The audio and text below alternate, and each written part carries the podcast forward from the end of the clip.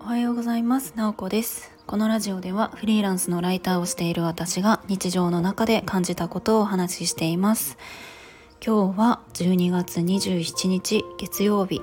皆さんいかがお過ごしでしょうか。もうあと今年も残り数日になりましたね。私は今日帰省をしたいと思っています。久しぶりにえー、家族と一緒に、えー、過ごす、えー、数日っていう感じですね、えー、まあ久しぶりなのかな、まあ、先月も実家に帰ったのであんまり久しぶりじゃないかもしれないですけど、ちょっと危険だなと思っているのはやっぱり実家とかこう田舎の方に行くとなんかちょっとこう気持ちが緩むというか本当にダラダラしてしまうので、まだ少し今年あのやりきりたい仕事があるので、ちょっとそこは時間を確保して、えー、ちょっと取り組みたいな、ダラダラするところと、えー、まだしっかり仕事するところみたいな感じで、えー、できるといいなと思っております。皆さんは仕事納めっていつなんでしょうかね。私の周りは結構教育関係者、学校の先生とかが多いので、結構あのなんでしょうね、もう冬休みに入っているんですよね。にじゅうよっかとかにじゅうごにちが終業式で、えー、仕事納めみたいな感じで言っている人が多かったかなと思います。まあ、会社員の方とかだと、えーと、いつなんでしょう、今日までとかになるんでしょうかね、明日までとかかな、えー、そんな感じだと思います。はい、えっと今日はですね、シナジーマップ書いてみたっていう話をしたいなと思います。皆さんシナジーマップって聞いたことはありますか？私ですね、この言葉を知ったのはえっとふつかまえくらいですね。えっとシナジーマップ、なんかあの何でしょう、何でしたっけあれ、えっとあれ思い出せないマインドマップだ。マインドマップっていうのはなんか聞いたことがあるなっていう感じで、結構あの耳にするこういろんなもののつながりとかを整理するマインドマップっていうのがあると思ってたんですけど、シナジーマップっていうのがあるみたいで、これなんでしょうね、自分のあのなんでしょうね、やっていること、まあいろいろビジネスとかそのあの自分自身のプロジェクトとかいろいろ使うあの使い道はあるみたいなんですけど、えっと、今から話すシナジーマップっていうのは自分がやっている、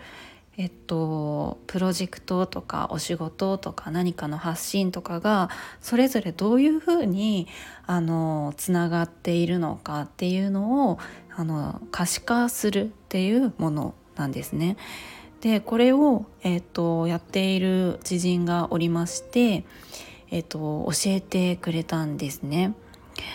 であの早速やってみたんです。もともとはこれキングコングの西野さんがシナジーマップをあの書きましょうっていうのを言っていて、まあ、ご自身もあの書いているんですよね。で、えっと、なので、えー、その、あのちょっと私も真似してやってみております。これあの何をするかというとですね、まず、うんと、自分がやっているあのプロジェクトを紙に書くんですよ。ちょっと大きめの真っ白の紙に書くんですね。えっとまあ私の場合だと、うんと、例えば関わっているメディア、なんちゃらメディアの執筆とか、あのメディア A の執筆、メディア B の執筆とか、あとは個人的には、うんと、ノートを書いているので、ノートでの発信、ノートで、えー、インタビューさせてもらって書いたりとか、自分の思ったこととか、えー、行った場所、教育関係の場所とかの紹介をしたりしているので、それを書いたりとか、あとは本当にツイッターとか、まあ、スタンド エフエム もそうですねとか、あとはちょっとあの研修プログラムの開発とかをしているので、それも書いたりとか、まあ、とにかく自分があのやっていることあのまあ、エスエヌエス だとプロジェクトっていうにはちょっとあの規模が大きいかもしれないんですけど、全然 エスエヌエス とかも書いていく。でそれってあのつながりがあると思うんですよね。単体であのやっているわけじゃなくって、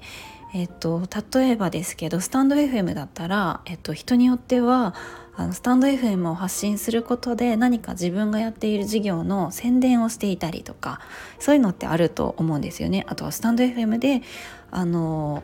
何でしょう、月額たくさんフォロワーさんがいる方とかはあの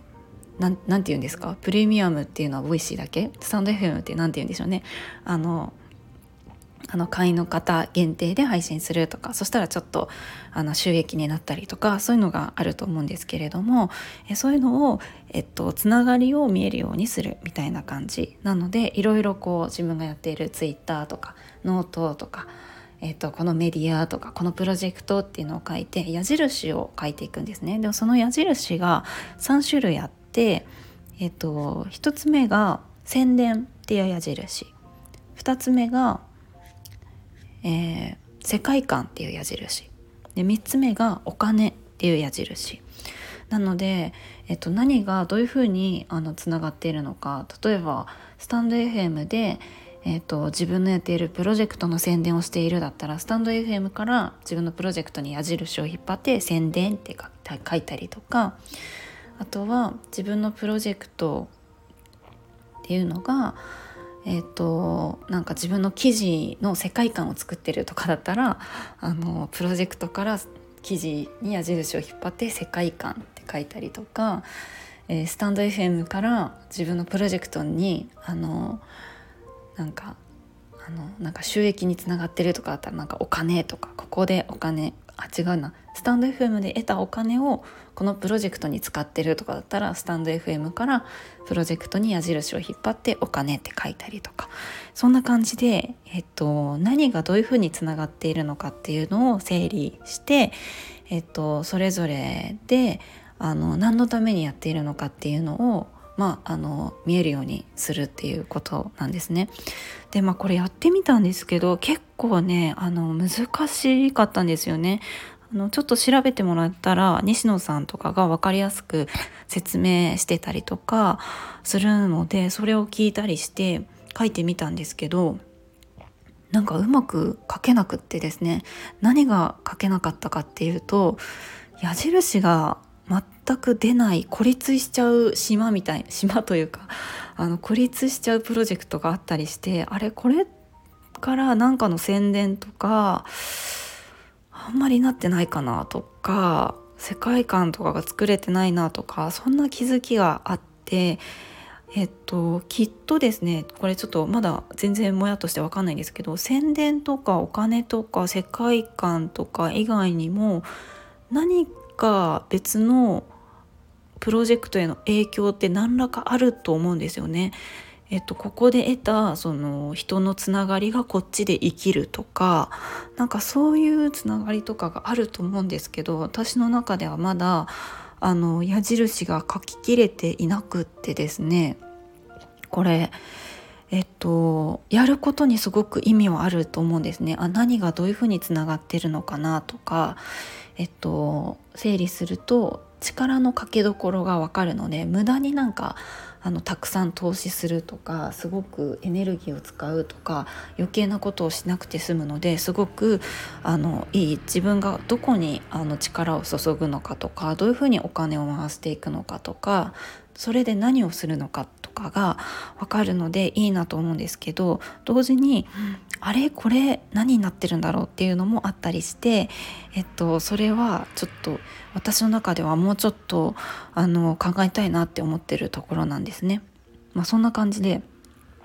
まあ、とりあえずシナジーマップを書いてみたっていう話なんですけど、まあ、せっかくこうなんか年末年始っていうことなので、ぜひなんかあの全然これはフリーランスとか会社員とかあの社会人とか学生とか関係なしに、自分が取り組んでることみたいな感じで整理できるなと思うので、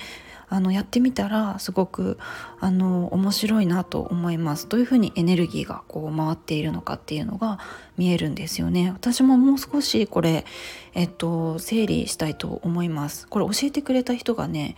あのスタイフ配信されてるんですけど、すごくなんかちらっと見せてくれたんですけど、すごい綺麗に書いてたので、ちょっと聞いてみたいと思います。はい、どういうふうに書いてるのかなっていう。えっとね、えっと、西野さんのノートを貼っておきますね。私もこのスタイフで説明をしたんですけど、西野さんのノートはね、とても分かりやすくシナジーマップの書き方を説明されているので、もし興味がある方がおられたらぜひあの見てみてください。はい、ということで今日はシナジーマップ書いてみたという話をしてみました。今日も最後まで聞いていただきありがとうございます。良い一日をお過ごしください。もいもい。